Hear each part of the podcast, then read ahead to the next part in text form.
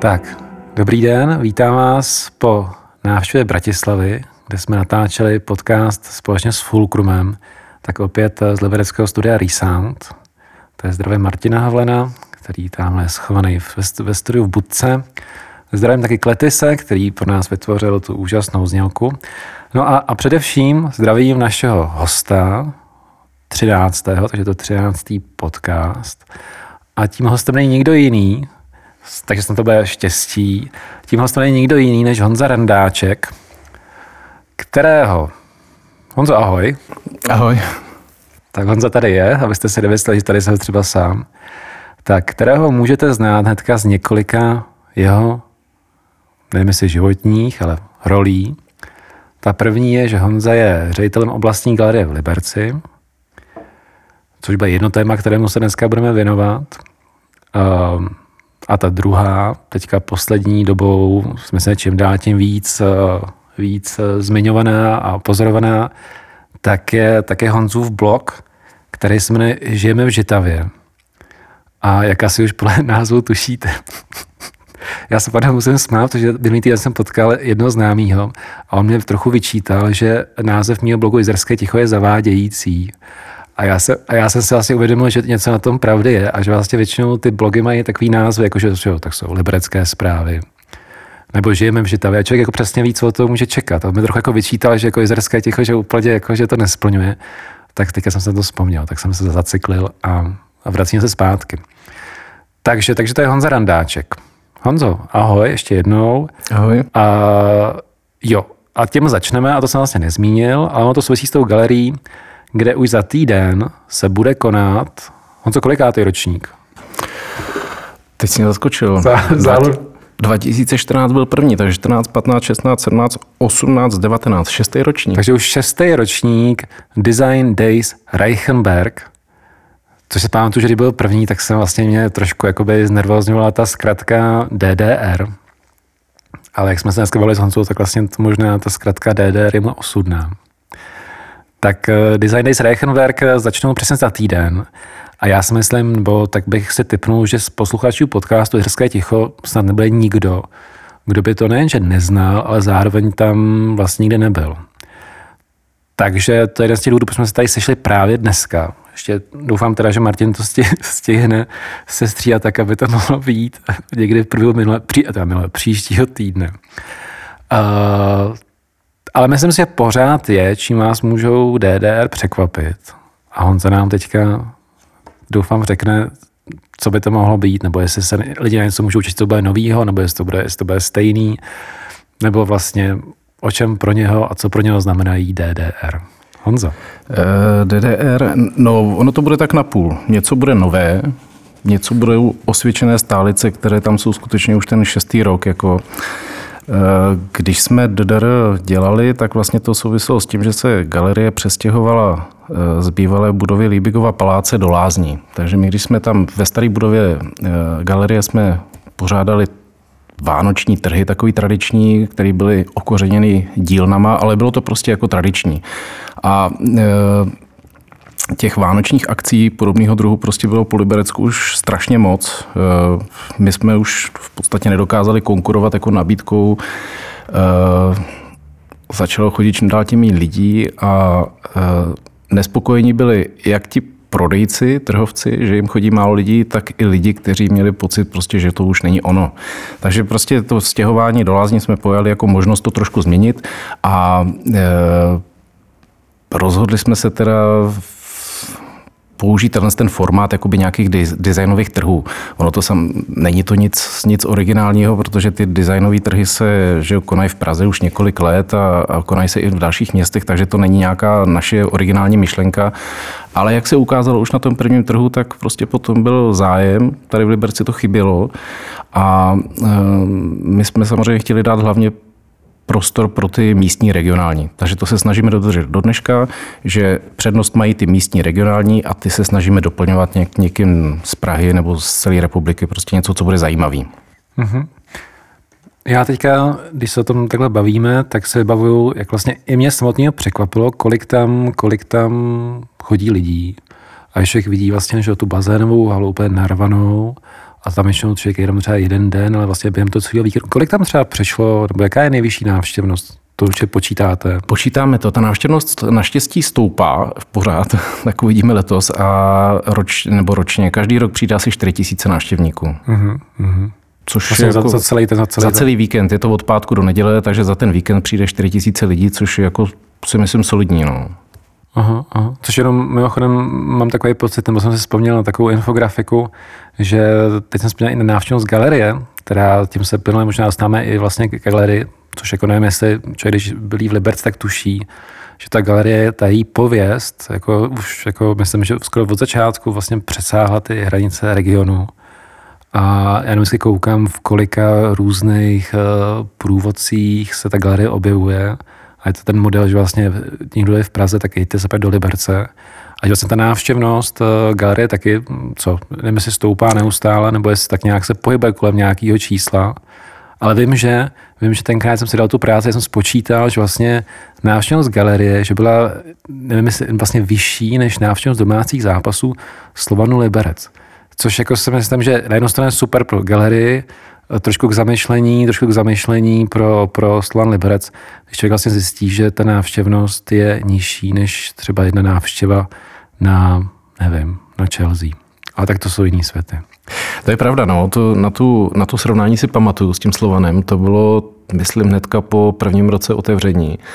A vlastně ta návštěvnost galerie od toho roku 2014 pravidelně stoupala čím dál tím víc a bohužel teda v letošním roce to vypadá, že budeme mít nižší návštěvnost. Mm-hmm. Jo, že bude nižší než v loňském roce, ale pořád je to prostě solidní číslo na Liberec a vypadá to, že by to zase mělo být přes 40 000 návštěvníků. Mm-hmm. A dá se třeba, nebo tušíte, jaký je ten poměr těch návštěvníků? Kolik procent dělají třeba lidi, já nevím, z Liberce, nebo jako tady z kraje, a kolik těch lidí je jako odjinud, nebo dokonce z jiných zemí? Sledujeme to. Teďko nemám teda aktuální čísla k dispozici, ale samozřejmě většina je z Liberce, nebo z Liberecka. Mm-hmm. A pak je hodně velká skupina z Prahy. Mm-hmm. Relativně málo lidí jezdí z Německa, nebo z Polska, to si myslím, že by mohlo jezdit víc, ale ono je to i tím, že my v podstatě v Německu nebo v Polsku kam neinzerujeme. Takže to jsou jenom lidi, kteří o nás vědí už dlouhodobě. Mm-hmm. Což vlastně jsou sami jako takový oslí můstky, ale že tím se vlastně dostaneme i k tomu, ty další věci, co jako děláš, že a ono tak jako bohužel často jako bejvá, že i když my vlastně žijeme v příhraničí, kousek za hranicema, nebo kousek vedle nás je Polsko, je Německo a ta hranice už prostě není, že člověk může překračovat jak chce, kde chce. Takhle pořád vlastně jakoby byla a ty lidi prostě od nás, pro mě taky nikdo neví, co se děje zrovna teďka, nebo co hrajou zrovna v Žitavě v divadle, nebo v Jelení Gořice v galerii. A myslím si, že ani jedna věc je ta, že moc ani jako, nemám pocit, by to na mě od někoho jako skákalo. To je ta propagace. Ale druhá věc je, že jako, nejsem si úplně jistý, že jako hodně lidí by mělo jako zájem tam jet, i když ono popravdě není moc jako pro to šancí vlastně vytvořených, jak to udělat. Když jako vezmu Žitavu, tak se mi párkrát stalo, jsem si říkal, že tam bych jel, ale skončilo to na tom, že jsem se prostě neměl jak dostat zpátky. Že? Tam poslední vlak je, kde jde poslední vlak? A teďka zkoušíme. Do Liberce nevím, vím, kolik jezdí z Liberce, ale myslím si, že do Liberce jede poslední vlak asi v 9 večer. No. 9 večer, to znamená, jako, že kdyby člověk fakt jako na krásno se rozhodl, jako pojedu do Žitavy. A teďka jsem se vzpomněl, že uděláme reklamu Jarovi Rudišovi, že příští čtvrtek Příštvrtek má Jara Rudiš v Žitavě autorský čtení. Ano, ano. A nevím, od kolika hodin to přesně je. Myslím, že je to 6:30 v divadle právě. 6:30 a najednou jako a je tady ten problém, že vlastně tak 6:30 to začne a tak ono nečtvrtlo. Tak tam by se to ještě stihnout asi dalo. Ale fakt, že kdyby tu všechno nějaké divadlo nebo někam na koncert, tak se vlastně nemá dostat jak zpátky. No to spojení se Žitavou je obecně relativně špatný. Jako, jo. A myslím si, že to třeba jedna z překážek toho, aby ty města společně víc žily. Ono samozřejmě dojet tam autem není žádný problém, to je prostě 25 minut, jako, zaparkovat se tam dá taky, jako, ale přeci jenom ta veřejná doprava není úplně ideální. Jo, ráno to jezdí jeden vlak za hodinu, odpoledne taky jeden vlak za hodinu, pak je tam velká mezera, jako, že buď to stihneš vlak v 16:30, nebo můžeš jít až potom v 6 hodin večer. Jako, takže to není ideální. No. Stejně jako je škoda, že se třeba nepodařilo domluvit nějakou spolupráci na tu Idolkartu. Mm-hmm. Jo, takže paradoxně prostě jízdenka z Hrádku do Žitavy je dražší než pomalu celý jízdní ze Žitavy než jízdní z Hrádku do Liberce na Idolkartu. Jako jo. Tady ještě já musím dodat, no to takhle možná vypadá, že Honza je takový ten typický, jak se to říká v češtině, šotouš. No, šotouš. Takový lidi, co jako jezdí jako bezdůvodně vlakem a fotěj si, ale trošku jinak, protože Honza už kolik rok? Rok a půl bydlí v Žitavě, přestěhovala se tam. A jenom, že tam bydlí, že teda každý den dojíždí do Liberce, ale taky o tom životě začal psát blog, což mě strašně baví, když někdo rozhodne psát blog, který vždycky koukám, jak ty lidi jako, jak to dělají a co bych mohl třeba jako okoukat. A díky tomu blogu já třeba jako zjišťuji jako spoustu zajímavých věcí, já nevím, o těch reálích, o tom každodenním životě. A to, že to nezajímá jenom mě, tak myslím, že potvrdí i liberecký zprávy, což myslím, že ten jejich článek vlastně, že o vás, vlastně ještě o té ženě, tak si myslím, že byl jako jejich největší zářez, jako, a možná nechci jim křivdit, ale jeden, tak jeden z největších, že to i převzal Seznam, tuším, že jo? Ano, bylo to na Seznamu. No. Takže je to něco, co jako lidi zajímá, je fakt, že většina lidí, že vlastně ten přeshraniční nějaká spolupráce funguje jako geniálně ve dvou věcech. Jedna, což teda není úplně asi jako, nebo není vůbec jako ideální, že příklad bezvadný přeshraniční spolupráce je, že vlastně výroba pervitinu, že vlastně v Polsku se nakoupí látky, že jo, tady se to vyrobí a pak se to doveze do Německa, že není úplně asi ideální příklad. A pak ten druhý je nakupování v Žitavě, co budeme povídat, no. Většina lidí, znám spoustu lidí, kteří tam fakt jezdí pravidelně a dělají tam ty týdenní nákupy, ano, což mě přijde trošku jako too much, ale jako budíš. My jsme tam teda jezdili kupovat, když byli děti malí, tak jsme si kupovali přesní dávky. A jezdili jsme do DMK a já se pamatuju, já se strašně provinil, když jsme tam odcházeli a měli jsme, jako tam lidi klasicky, když tady do drogerie kupujete si 3 věci, že jo, a jdete pryč, tam to jsou úplně stejný, a když jsme tam jako byli a měli jsme prostě tu plnej ten vozejch těch přesní dávek, tam přesní dávka vyjde na půlku ceny, tuším, možná ještě na míň. Je to možný, no, to konkrétně přesní dávky nekupujeme. Ale tak to se cítí trošku jakoby hloupě, nicméně tohleto evidentně je jeden z důvodů. A teďka, jak zmínil Strasta Cenkr, mimochodem jako strašně zajímavá osobnost, možná s kým ještě dostaneme, tak říkal, že vlastně ten německý Kaufland, že má snad jako jeden z nejvyšší obrat v rámci celého Německa. To je pravda, no. Což teda to klobouk dolů, že takový věc jako dokážeme. No, ale teď by bylo ještě super, aby, aspoň teda pro mě, a myslím, že nejen jako pro mě, ale třeba pro lidi, kteří tam jako žijou, aby to propojení fungovalo mnohem víc. Co třeba teďka už teda dneska hodně mluvím, tak co třeba pro tebe je jako v rámci toho vzájemného propojení, co jakoby, jako ty jako vnímáš jako největší třeba problém, no, překážku nebo komplikace?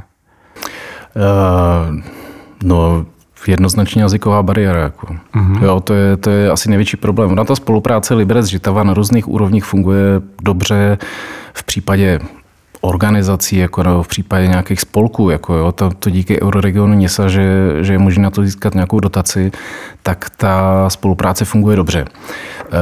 Horší už je pak taková ta mezilidská spolupráce nebo v kamarádství, přátelství, jako to už je slabší a tam právě si myslím, že je problém ten jazyk.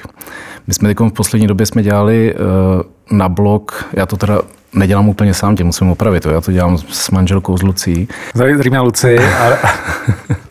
Takže jsme dělali naposledy článek o 3 Češích, nebo 2 Češkách, jednom Čechovi, kteří žijou v Žitavě a pracují tam, přestěhovali se tam, pracují. A ten kluk, Ondra, tak je čišník, dřív dělal tady v Liberci ve Svijanský u Zlatých lva a teď už tam je snad 3 roky v Žitavě s manželkou, s dětma, dělal normálně čišníka a ten když jsem moc jako zjišťoval informace, tak mě prostě jednak řekl, že svůj předchozí život v Liberci hodnotí jako nesmysl, což je trošku smutný. Jako. Martin, tohleto vystřihneme. Ale pak prostě říkal, jako, že kdo mě zamlčel, když jsem chodil na školu, tak kdo mě zamlčel, že je tady 20 kilometrů Německo. Že všichni mě říkali, uč se anglicky se domluvíš všude. No, domluvíš, jako, ale ne třeba v tom obchodě s tou prodavačkou, ne při té běžné komunikaci. A třeba my tady konkrétně v tom Liberci skutečně ta němčina je asi, si myslím, že důležitější než ta angličtina. Takže můj takový jako běžně šířený jako názor, jako dogma, že člověk se vystačí s angličtinou, že takový to novodobý esperanto. A já jsem vlastně vždycky, jako jsem se němčinu třeba pokoušel učit jako celkem častokrát. A vždycky to skončilo u vedlejší věty. A pak teda to skončilo u členů. To je prostě věc, kterou člověk jako se prostě musí nabiflovat. No. A prostě to ne, tak, a teď mi říká, že to ty členy, že to není nutný, tak prostě, a to nevím. No. Ale takže někde se, jakože jsem v té fázi, že si objednám v hospodě, že se s někým jako můžu bavit, ideálně, jako, že čím víc jako podlím alkoholu, tak tím mi to jde jako líp. Myslím si jenom. Ale takže ta angličtina je to tak, že s tím člověk jako nevystačí? A vystačíš si třeba když budeš mluvit s ředitelem muzea, když budeš mluvit s lidma z radnice, ne se všema teda, když budeš mluvit s někým z IHI, z vysoké školy tamní, tak si s angličtinou vystačíš. Ale když jsme tam scháněli to bydlení, tak jsme měli schůzku s realitním makléřem, ten nám ukazoval nějaký byty a to byl mladý kluk, jako tomu mohlo být 30, 35. A tak jsem se ho ptal, jestli mluví anglicky. A on říkal, jako, že je hodně špatně, že ne. No, takže to skončilo na němčině. Takže s tou angličtinou, jako, jo, vystačíš si, ale... Tak on je to stejně asi jako u nás, jakože kdyby člověk si udělal šel po Liberci a mluvil stejně anglicky, jak si myslím, že tak jako narazí na spousty jako limitů a asi omezení. Jo. Asi jo. Nejenom jakože běžném životě, ale asi na úřadě, tak si vybavu, jakože, no, takže jo. Ale ještě bych ji doplnil, aby to neznělo tak, jako že malý český národ by se měl učit kvůli velkému německému národu německy. Ono to tak není. Překvapilo mě, že je tam poměrně dost Němců, kteří se snaží naučit česky, dokonce umějí česky. A co mě překvapilo ještě víc, že v podstatě skoro všechny politické strany, které tam kandidovaly, že tam byly v květnu, tam byly volby do obecního zastupitelstva, tak v podstatě všechny nějakým způsobem připomínaly spolupráci s Českem, s Libercem a dokonce tam prostě měli návrhy, že mateřský a základní školy, že by měly být dvojjazyčný, jo? Nebo že by prostě měla tam být výuka češtiny. Mateřské školy jako dvojjazyčný a základní školy s výukou češtiny. Takže to je spíš jako naše přehlížení, jo, toho Německa a naše neochota se učit německy, ale fakticky, když tam po tom roce a půl bydlím, tak ano, stejně jak říkal Ondra, kdo mě zamlčel, že je tady Německo a proč jsem se naučil pořád německy, no. Jo. Teď jsem se říkal, a tohle to třeba, že bez mě byly ty vícejazyční nebo dvojazyční školky, tak to říkalo třeba i AFD a jo, to je Linke to říkali taky. AFD konkrétně to měla, no. To mě překvapilo, protože samozřejmě před těma volbama, které byly v květnu teda, tak jsem se snažil pročítat ty programy jejich, jako, nebo aspoň ty letáky. A samozřejmě jsem se díval na AFD, že jo. AFD známe jako stranu pravicovou a protiimigrační a tedy prostě... Potom dá se to třeba přirovnat u nás k SPD? Asi jo, no. To by bylo asi nejbližší přirovnání, no. No ale mě překvapilo, jako, že i ta AFD prostě na té obecní úrovni, v podstatě tam si nenašel nic, co by bylo proti imigrantům, jo, nebo co by zavánilo takovým tím něčím špatným. Takže oni fakticky měli že chtějí dvojjazyční školky, že chtějí víc zeleně, zlepší dopravu a teda takový obecný témata jako fakt jako důležitý pro tu obec, pro to město.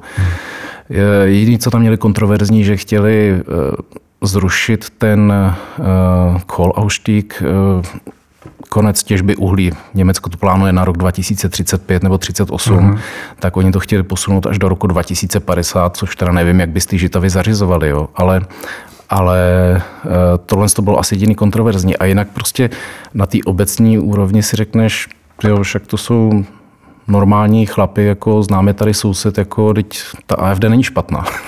To skoro vypadá, až vám tak přemýšlím, to skoro vypadá, jako, že ta spolupráce s Českou republikou, s Polskem, tak není ani tak moc jako ideová věc, jako čistě a ryze praktická věc, což jako mě překvapilo, když mě lidi jako z Německa, tady z toho regionu, vlastně z toho Saska, z Horní Lužice, mi jako říkali, to pro nás ten Liberec je vlastně jako centrum, taky jako velký centrum, kam třeba jezdíme do kina, nebo fakt jako velký. A pak mi jako došlo, že vlastně v tom trojuhelníku Drážďany, Wroclaw, Praha, ten Liberec je souverénně jako největší město.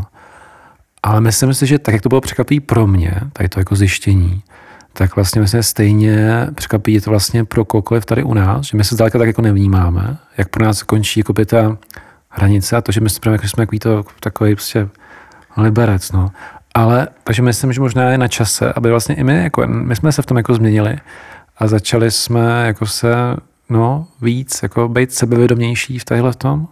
To rozhodně, no. To mě říkal, to musím potvrdit, že bývalý ředitel jako Žitavského muzea Marius Vinceler, tak ten mě vždycky říkal, jako, že Liberec je metropole severu. Tak jsme se tomu vždycky společně zasmáli, jako, že dobrý vtip. To bylo v době, kdy jsem bydlel v Liberci. A pak ale, když se člověk odstěhuje do té Žitavy, tak skutečně si uvědomí, jako, že ten Liberec je fakt jako metropole. Jo? Že to je nejenom, že je to 4x větší město, ale co se týče nabídky kultury, co se týče nabídky možností nakupování, pracovních příležitostí a tak dále, tak Liberec je skutečně významnější v tomhle tom než ta Žitava. Ta Žitava prostě je malé město, který trpí odlivem nebo utrpělo odlivem lidí, jako, takže dneska je skoro poloviční, než bylo v roce 90. Ale přesto, to je druhá věc, přestože jako tohle to si ty lidi uvědomují, že ten Liberec je tak velký a že nabízí tyhle ty možnosti, tak přesto, když ten obyčejný Němec uvažuje, kam si pojede koupit zimní bundu, když to zjednoduším, tak radši jede 100 kilometrů do Drážďan, než by jel 25 kilometrů do Liberce. Protože prostě jazyková bariéra, protože obavy z neznámýho a protože neznají to. Tak ono, co budeme povídat. Myslím, jako, že teď se mi vybavilo klasicky, že když člověk vidí HMko v Liberci a HMko v Drážďanech, tak je to pořád jako sakra velký rozdíl. Jo, to je pravda. A jako super, tady to HMko máme, ale myslím, že až jako člověk při tom porovnání nemilosrdně zjišťuje, tam to tak slavný s náma jako není, že tady ta nabídka je teda jako, jak to říct slušně, výrazně okleštěnější než to, co je. To, co se neprodá tam, tak se přesune sem, no. No mě spíš, já myslím, zkoumají tu poptávku, že jo, a hlasky vědět, co se jako prodává a ten rozdíl jako je strašně velký, ale super to já smadu, že bývaly doby, kdy vlastně HMko nebylo ani v Praze. A já jsem jezdil vlastně nakupovat do Drážďan. A to bylo ještě v době, kdy vlastně nebyly žádný přímý vlaky a přestupovalo se, a vždycky jsem musel čekat třeba hodinu. Ale takže tohle to trošku, jako si říkáme, trochu chápu. Na druhou stranu si myslím, že ne, všichni to mají jako takhle. A to, že i tam, kde funguje možná nějaká ta jako přeshraniční nebo ta bariéra. Ale zase pak si říkám, ale tak ty lidi jako vlastně nakupovat jezděj. My se v létě docela celkem často jezdíme koupat na to koupaliště, co tam vlastně za Žitavou, směrem na, jak se to jmenuje? Olbersdorferze? Ne, takový to, to je vlastně koupaliště. To je vlastně směrem jako na Oybín. Jo, na Leckendorf. No, tak to ne zatím, ale to ještě vlastně předtím. Vlastně kousek za Žitavou. Vím. A tam teda je to jako krásný, vlastně bych to neměl říkat, protože vlastně těch lidí tam čím dál tím víc. A už ale ne, je to fakt super. A je to vlastně krásný, veliký areál, vlastně v dělíku jsou ty bazény a tak jako pro děti. A je tam strašně moc Čechů a tam teda je to dokonce jako tak, že tam vlastně skoro komplet obsluha těch stánků je česká. Takže spadl, jako jak já, jako, že tak moje znalost němčiny fakt jako stačí na to, jestli něco objednám, tady jako hrdě, prostě to jako řeknu na češtině, jako ten člověk prostě na mě odpojí česky, takže tam, jako mně přijde, že tam, kde to jako je jako ebytoři, kde to jako dává smysl, kde to jako vynáší nějaký peníze, tak ta hranice vlastně vůbec nefunguje. Ale jako paradoxně, a to je jenom jako pár věcí, jo. A u těch věcí, kterých třeba já jako si hodně jako všímám, to je nějaká, já nevím, to, že by třeba fakt někdo z Žitavy se sebral a jel jsme nějakou akci, tak vzpomínám, že kdysi to jako občas takhle bylo, ještě v Hadově jsme dělali pár, takže tam jako za náma jezdili nějaký lidi z Žitavy. Tak tomu taky vlastně není žádná potřeba jako pomoc ze zhora. Ale možná, že fakt ty lidi jako vnitřně sami u sebe vlastně jako tu potřebu vlastně necejtějí. Ono jako by fakt pořád, zpamatuji jsme našli doma nebo na chatě mapu Jizerských hor a tam byla ta hranice a za tou hranicí to bylo jenom žlutě. Jakože prostě ten svět fakt končil na té hranici. No, tak to asi měli tu mapu všichni doma, no. To asi zůstalo, ale i obráceně prostě z té Žitavy, jako. Ono, jedna věc je samozřejmě to nakupování, jako jo, to máš pravdu, jako že v pátek, v sobotu ten žitavský Kaufland nebo i to Rewe jako DM-ko, jako tak jsou v obležení Čechů, ale to je jedna věc. Druhá věc, mně se spíš na té Žitavě líbí to celé prostředí jako a to město jako takový, no. To je, myslím, zajímavější než Kaufland. Já musím jako říct, že v Žitavě, jak mě strašně baví, a to jsme se vlastně shodli, jako že to, že člověk si jede tím vlakem a vlastně je v Čechách, pak jako se drkotá přes to Polsko, ale je v Polsku a pak je vlastně v Německu a vlastně dřív to byla, že ta peážní trať, která, když se jeli do Varnsdorfu, tak jste jeli tady tudy a nesmělo se vystupovat ještě, a tak to bylo taky jako dobrodružný, ale je fakt teda, že vždycky, když ty Žitavě jako jsem, tak si jako říkám jako fajn. Ale jako popravdě, mě ta Žitava to přijde, tak jako k čemu bych to přirovnal? Takový jako, aby se nikoho dotknout, ale jako třeba lomit se nad popelkou. Já když se dotknout můžu, takže jen se jako lomit se nad popelkou, tak mi to jako přijde. Vlastně samozřejmě jako vnímám, že historicky, že to bylo jako strašně, že jak to bylo, za Karla IV bylo významný český město, že ano. A nejvýznamnější než cokoliv, jako tady, než všechny Liberce, Jablonce dohromady. Jsme jako teďka je fakt, že ten, jako je tam všechno opravený, je tam vlastně jako hezky, ale v podstatě jako na mě je to takový jako malý město. Jo. A pro tebe, až to jako otočíme, tak jako jaký jsou jako pro tebe, kdybys to měl jako někomu říct, to třeba jako váha, jestli teda jako jo nebo ne, tak jaký bys řekl jako základní pro, ale třeba taky i proti, což jsme se taky jako důležitý občas jako vidět, aby člověk jako tam jako nepřišel, prostě jako vyhypovaný, nalákaný a pak by jako zjistil, aha. Tak nějakých, co? Dáme dohromady 3+ a 3- Honzy Randáčka, žitavská. To nedám dohromady, ale jako řeknu ti takhle. Já už mám za sebou tu dobu, kdy bych musel každý víkend někde za každou cenu prostě být na nějaký akci nebo prostě sedět v hospodě nebo jít na nějaký koncert. Jako to už mám za sebou. Takže pro mě, já na tom oceňuji, že je to klidnější město, menší město než Liberec. My jsme v Liberci bydleli v centru a to prostě už se v jednu chvíli jako nedalo vydržet, už to bylo moc. To město je čistší, je upravenější, i když pořád tam vidíš ty některé domy, které vypadají, že jsou před spadnutím, jako že ty majitelé se o ně nestarají. Líbí se mě na Žitavě to, co jsem třeba oceňoval na Liberci, jako jo, že máš tady na jedné straně ještě, na druhé straně Jizerské hory a že prostě za chvíli seš v přírodě, tak tam to máš vlastně taky, i když ty Žitavské hory jsou kousíček dál, jako než třeba Jizerky, takhle máš tam tu přírodu taky. Líbí se mi, že se odtamtud dostaneš brzo třeba do těch Drážďan nebo do Zhořelce, do Budyšína, což jsou další krásné historické města, jako které stojí za to navštívit. No a pak samozřejmě oceňuji, to je možná paradoxní, ale pak oceňuji taky tu finanční situaci, protože to je na tom to nejsmutnější, že ta Žitava je v mnoha ohledech levnější nebo stejně drahá jako Liberec, což je teda smutný. Jako no. No tam se vlastně, až v tom bavili, tak to se vlastně říkali, že jste tenkrát v té době scháněli bydlení v Liberci. Ano. A myslím, to asi se dospěl k něčemu jako jinému, než většina lidí jako dneska, co jako dobře ví, že pokud jako tady chceš dneska vlastně sehnat bydlení, tak je to skoro jako neřešitelný, pokud co, nemáš strašně moc peněz. Ale vlastně i to může je problém, to je prostě jako to bydlení jako není. No, to byl přesně ten náš případ, jakože ne, že jsme měli strašně moc peněz, ale nějaký peníze bychom eventuálně dali dohromady, ale prostě nebylo kde, nebylo co, jako nebyl byt, nebyl dům, nebyl pozemek, my jsme pak začali hledat kousek jako v okolí Liberce, jakože to bude 5 kilometrů od Liberce, 10 kilometrů od Liberce. Pak jsme si řekli, že by to mohlo být někde na železnici, aby jsme mohli jezdit vlakem. Prostě neseženeš, anebo tam jsou tak nesmyslné ceny, jakože Lucie, jako manželka tenkrát už pracovala v Žitavě, tak jsme si řekli, že zkusíme tu Žitavu.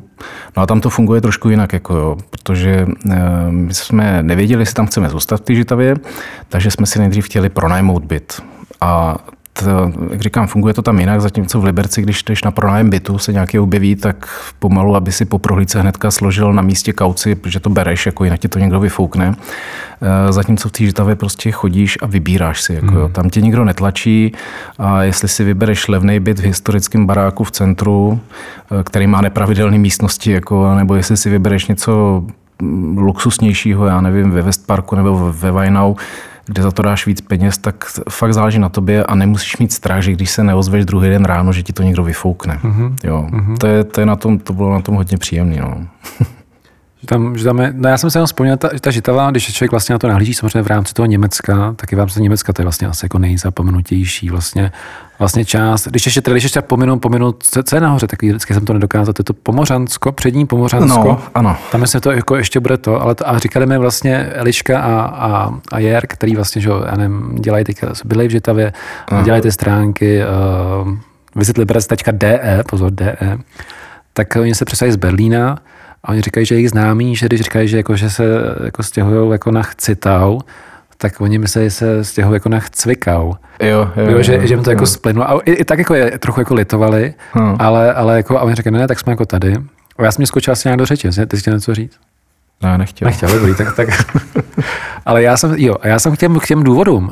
Já jsem si uvědomil, a to už bude rok, že vlastně je to takový zvláštní, že já jsem minulý rok touhletou dobou jsem jel do Hernhutu, to je takový předvánoční tip, pokud tady někdo to doposlouchá až do hluboké půlky tady toho podcastu.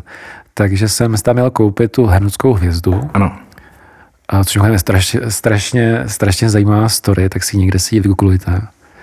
A no a jel jsem vlakem do Žitavy, a pak jsem tam přestoupil, jel jsem autobusem do Hernhutu, neboli Ochranova.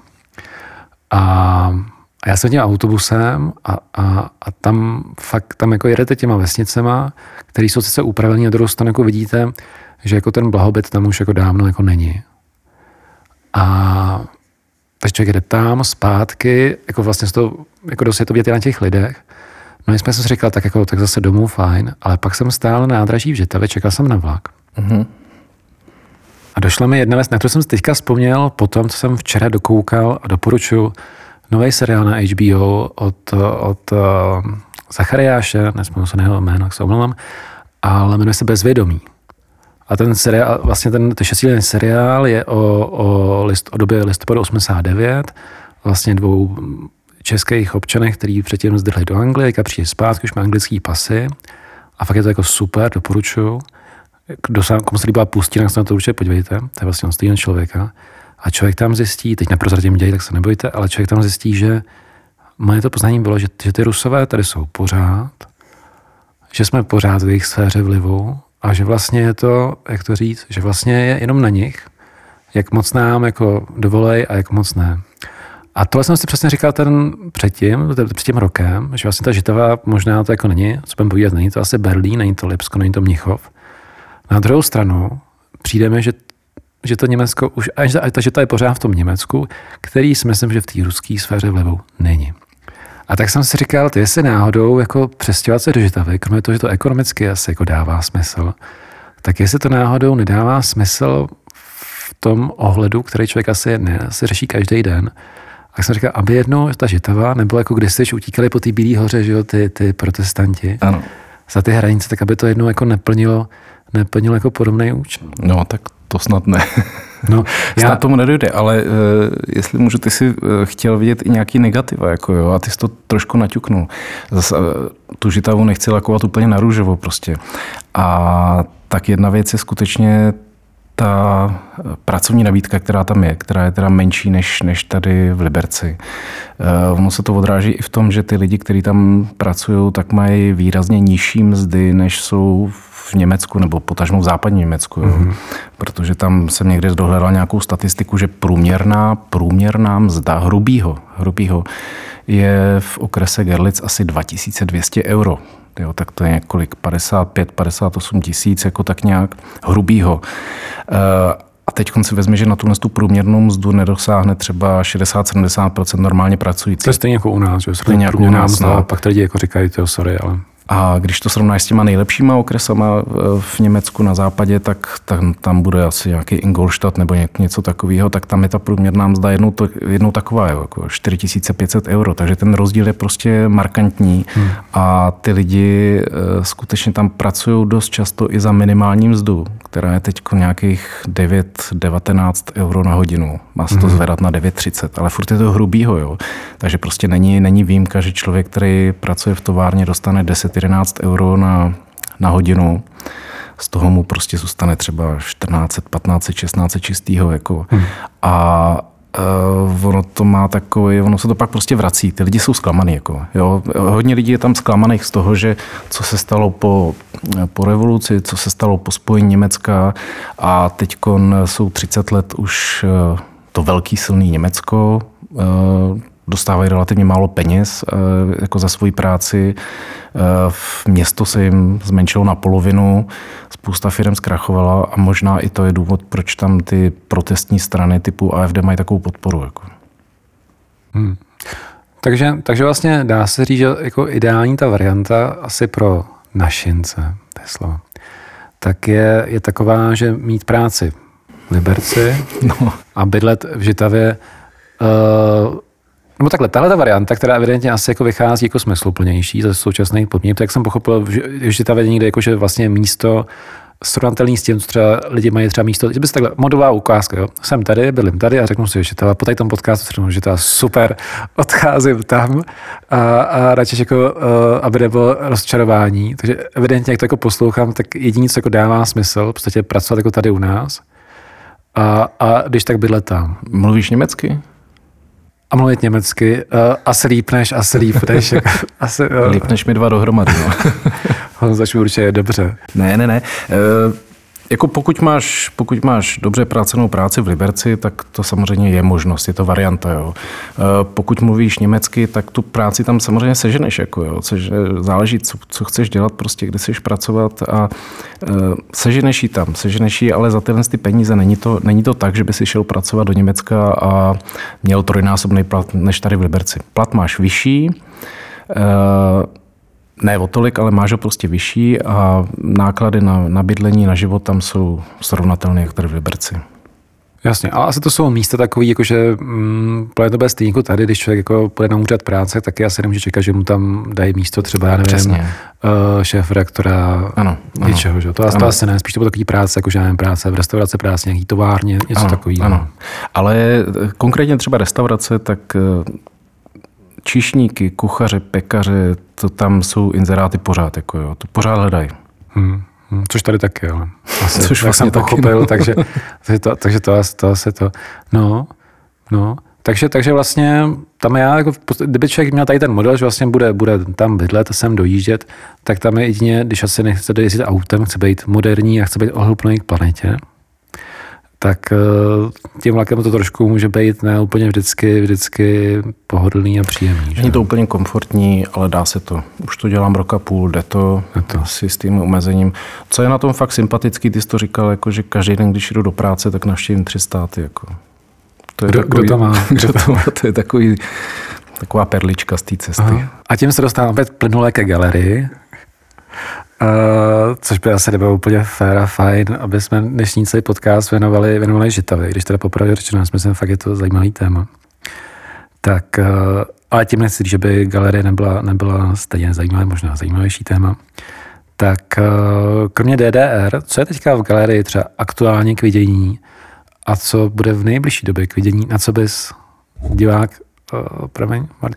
diváky podcastu Teďkon hodně velký ohlas měla ta výstava Venduly Chalánkový, To jsou vlastně, většinou to jsou ilustrace ke knize Žaka Rupníka, tak to je tam vystavený v populární, jako fakt je ten její Havel, který je tam vystavený v nadživotní velikosti. Pardon, to už jenom potvrdit. A jako nejenom ten jako obraz, tam to jsem streskat skutečně až do galerie, ale už jako vlastně tam, kde se platí vstupenky, tak mají placky s Havlem. No. A naše děti měly nějak za úkol, jakože aby byl výročí 17. listopadu, tak aby se vzali jako něco, nějaký symbol.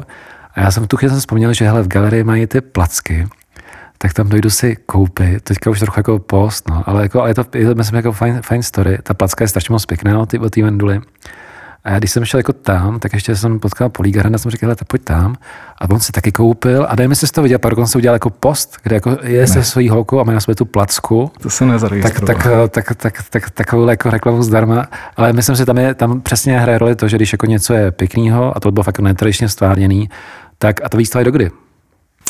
Ta výstava končí. No, ta výstava už bude končit brzo, ta bude končit na konci listopadu možná už, takže nejvyšší čas. Tak máte, a fakt je to moc pěkný, tak Vendula Chlánková, když tak se podíváte na stránky Jizerského Ticha, fakt jako hodně zajímavá osobnost. Mě ta nejvíc nadchla ty texty pro tu její skupinu. A teď se nebávám, že to bylo jako strašně jako legrační, co když se jako měla. Takže a nejenom proto, jako ty její věci jsou fakt pěkný, tak se ještě máte, když to se obávám, že až ten podcast vyjde, tak už to vlastně bude asi pro ty výstavy. Ale tak je tam třeba ještě, je tam výstava Paula Gebauera, tu připravila kolegyně Anna Habánová. Zdravím Aničku. A ona se vlastně věnuje tématu českých Němců, malířů, kteří žili v Čechách, na Moravě, ve Slezsku do toho 45. než je odsunuli, nebo do 46. než je odsunuli. A tak Paul Gebauer je jeden její takovej objev, malíř slezský, tak to si myslím, že je zajímavý. Navíc je to doplněný spoustu textama jednak na výstavě a jednak tomu vyšel hezký katalog, takže to je věc, na kterou bych upozornil. A to bude díl. Ta trvá dlouho, ta výstava, ta trvá tuším až do 5. ledna. Ta se přetáhne až do dalšího roku, ale určitě vlastně do konce roku nás čeká ještě jedna vernisáž a tam připravujeme velkou výstavu, která se jmenuje Spravedlnost bez bázně, Gallasové a Clam-Gallasové v Čechách. To je výstava, kterou připravujeme ve spolupráci s Národním památkovým ústavem a má to být v podstatě obraz šlechtického rodu Gallasů a Clam-Gallasů tady v severních Čechách především. A oni to výročí mají letos, ne? Výročí? No, že výročí Clam-Gallasů, že takový vlastně výročí, vlastně pořád na těch všech hradech jsou nějaký akce, že jo? Jo, Národní památkový ústav vždycky vybere pro jeden rok nějaký šlechtický rod a tomu věnuje, já nevím, přednášky, knížky, a výstavu. A ty výstavy se vždycky dělaly v Praze a teď se tam Národní památkový ústav nějak nedohodnul na pronájmu, takže ji udělali poprvé mimo Prahu a udělají u nás v Liberci, protože to prostě ty Gallasové tady byly. Takže asi Clam-Gallasův palác byl pro Clam-Gallase v Praze moc drahý. Asi no. Jestli to jeden vystupoval tam. Bývalo to výzdárně většinou. Aha. No tak to je vlastně prosincová vernisáž a pak už budou až akce v dalším roce. Jako.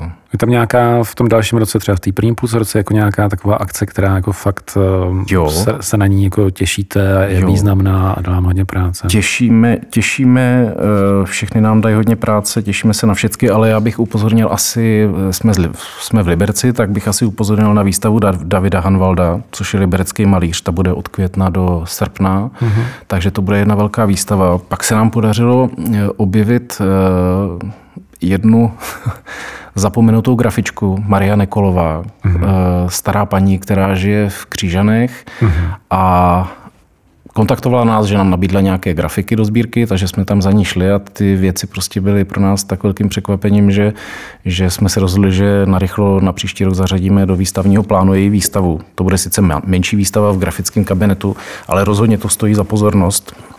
No a z těch dalších možná na podzim bych upozornil, to je taková popovka možná. Budeme připravovat výstavu Františka Kavána, českého krajináře, velký jméno. A ještě jsme se taky zapojili, teď probíhá v Liberci Rok lužických Srbů, jako připomínka Lužicko-srbského gymnázia, který tady fungovalo, tuším, že od roku 46 do roku 48 v Liberci. A takže jsme na podzim příští roku připravili 2 výstavy lužických Srbů. Jedna malířka nebo výtvarnice Maja Nagelová a Ludvík Kuba. To je asi známější jméno, ten působil i v Čechách, jako, ale je to původem lužický Srb. No. Když se řeknou lužický Srbové, tak se vlastně nejvíc, co se jako vzpomenu, že jsem zjistil, že vlastně Krabát. Ano. Pro mě jako já jsem v dětství z televize 2 noční můry. Jo. Jedna noční můra byl prostě Major Zemana a díl Studna. To jako dneška vidím, jak se tam houpe s tou sekirou, to prostě to, dneška to nemůžu prostě. A druhý teda samozřejmě Čarodějův učeň. Což se jako viděl, teďka jsem to viděl nedávno, co říkal, to je fakt jako morbidní. A až vlastně relativně jako, já nevím, před 2 rokama, nebo nedávno jsem zjistil, že ten Krabatův vlastně učeň, že vlastně je to tady vlastně z Horní Lužice. Ano. A že tam dokonce, že ty Němci fakt to jako hodně propagují, že tam je ten mlýn a dá se tam jako zajet, teda vlastně skoro až vlastně na hranici jako nahoře. No. A s tím samozřejmě ještě řeknu, že ten autor, který to napsal, říkám dobře, ten vlastně Siegfried Preußler. Otfried Preußler. Takže vlastně tak byl autorem té knížky a ten Otfried Preußler se narodil tady v Liberci. Ano. A jmenoval se Syrovátka původně, to jsem taky líbil, jmenoval se Syrovátka a ten jeho otec byl jako strašný jako nacista a někde v 30. letech zdravím Martina, ty vlastně 4 zvuky, který zvukaři nemají rádi. Takže celou svou rodinu přejmenoval z toho Syrovátka na Preußler. Aha, tak to jsem neviděl. A dětem dala Maja teda, on byl hlavní kronikář Liberce, něco takovýho.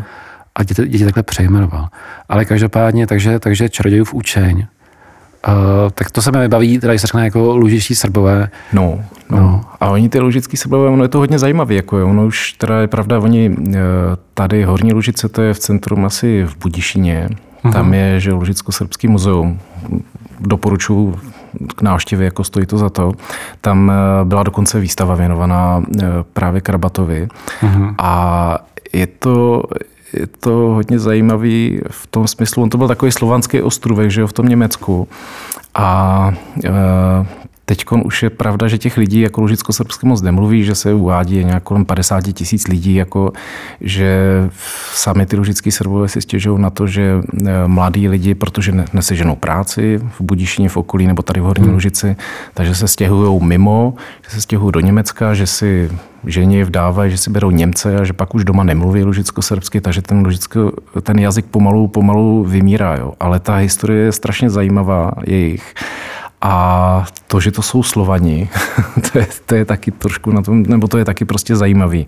Oni hodně teďkon trpějí tím, že vlastně ty jejich vesnice lužicko-srbský se nacházejí v místech, kde probíhá ta povrchová těžba hnědýho uhlí. Jo. Takže tam pořád ještě se řeší případy, kdy se srovná se zemí celá vesnice, nebo kdy se to plánuje, kdy se vykácejí ohromné kusy lesa, jako a jenom kvůli té povrchové těžbě uhlí. A právě třeba ta Maja Nagelová, ta výtvarnice, tak udělala jeden skvělej landartový projekt, kde vlastně tohle to všechno připomínala, jako jo, kde skládala ty uhelné brikety na zem, fotila, jo, nebo kde dělala půdorysy původních vesnic a na starých mapách červenou barvu zakreslovala vesnice, které jsou zničené jako tou povrchovou těžbou. Tak je to zajímavé. No. Stojí to za to, rozhodně bych každému doporučoval Budyšín a Lužicko-srbský muzeum, nejenom kvůli tomu, že Budyšín je super město a že je tam tuď slavná hořčice. Fakt? Jaká hořčice? No ta Bautzner.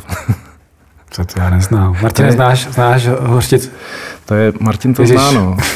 To je pojem něco jak znojemský okurky nebo šprévalský okurky. Tak... Já jsem akorát dijonskou, pak znám krémskou a pak znám plnotučnou. Ne, Bautzner Senf.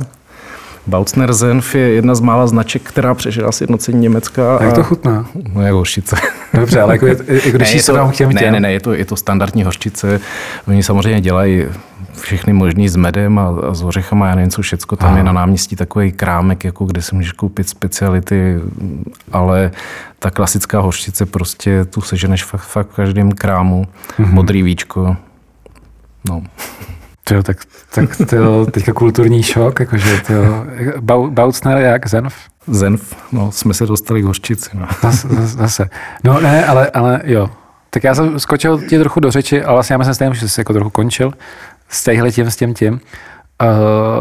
Ale my jsme dneska řešili DDR, tak jsme řešili zase DDR vlastně, že ta ulika teďka klady, ale asi bychom, nebo nechtěli bych, abychom zapomněli na Liberec, protože vím, že jako, já nevím, jestli to dá říct jako liberecký patriot, ale myslím si, ty jsi tady narodil, nebo? Narodil jsem se tady. A takových lidí asi tak moc není. No, v té generaci už jo. Už jo. No, to je vlastně ta naše generace. To už my jsme narodil jsem se tady a kromě vysoké školy jsem tady vlastně žil až do února 2018. No. Aha. Dá se říct, kdyby se na někomu přiblížit jako výhody Liberce, jak se jako říká výhody Žitavy, tak asi bylo vlastně fajn říct jako výhody Liberce. Co pro tebe jako jsou ty jako největší jako přednosti toho jako být v Liberci, žít v Liberci? No, Liberec jako při pohledu ze Žitavy tak je Liberec prostě klasický velkoměsto. Jo. Velký město s mnoha příležitostma pro práci, pro zábavu, pro kulturu, pro sport, pro nakupování. Prostě Liberec je velký město. Jako to je jeho velká nesporná výhoda. Takový ty věci, co říká každý, že na jedné straně máš Ještěd, na druhé straně máš Jizerky, taky super. Výhoda je, že tady poměrně blízko do Prahy, ale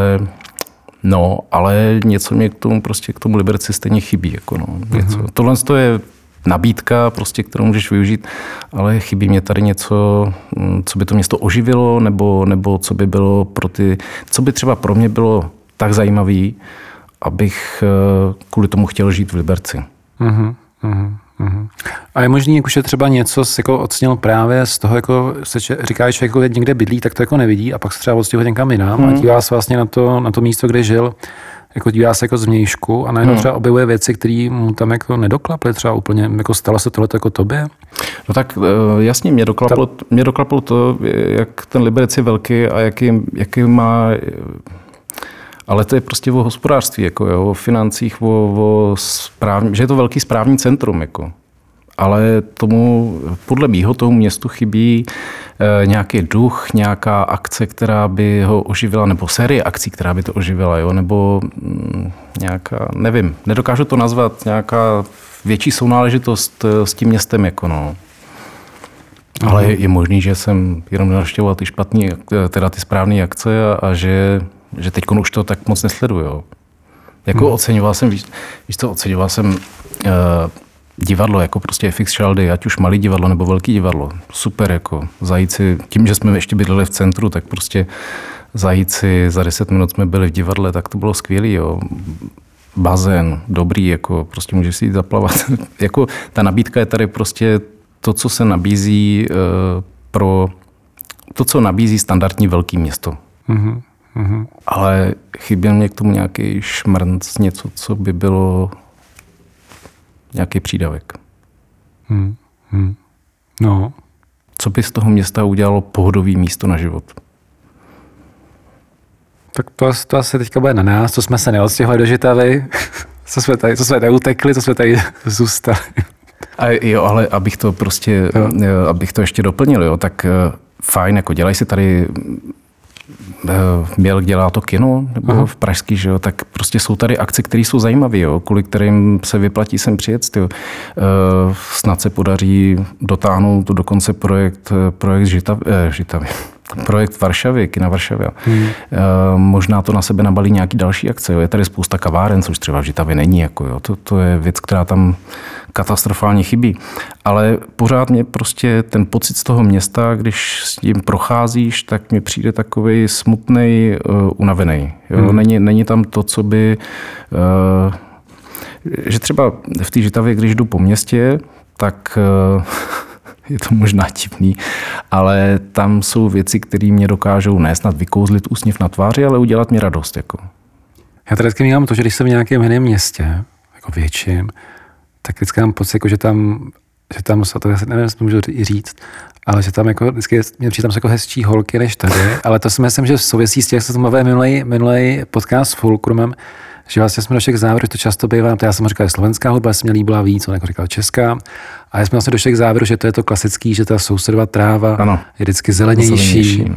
A tak to je. Ale já myslím, že vlastně, jak on Zajka jako říkal o tom Liberci, pro mě, což on teda skromně vynechal, ale pro mě jedna z těch jako zásadních věcí, proč ten Liberec je tak zajímavý, tak je právě galerie. Což jasně, ty zase jako říct jako nemohl, ale jako, když jako já bych měl říct nějakých jako top 5 v tom Liberci, tak galerie, které jako přesahují jako ten Liberec, jako dalece, tak je rozhodně ta galerie a ten její program a to, jak je prostě, jak je udělaná, jak je postavená. Tak to, a ještě něco mi to říkají, tak to si myslím, že je fakt jeden z těch důvodů, který jako dělají z toho Liberce velkoměsto. Jo? Tak to se hezky poslouchá. To jsem řekl pěkně, to jsem si včera cvičil asi půl hodiny.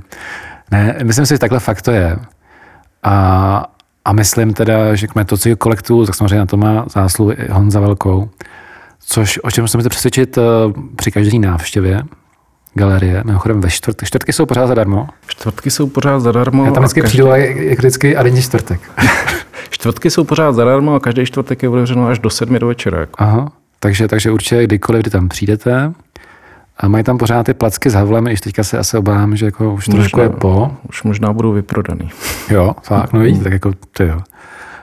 Přijde den jsou tam Design Days Reichenberg, tak tam se určitě všichni setkáte. Potkáme teda všichni. Pak spousta výstav, o které jsme se bavili. No a kdyby vám tohleto nestačilo, tak jděte do Žitavy.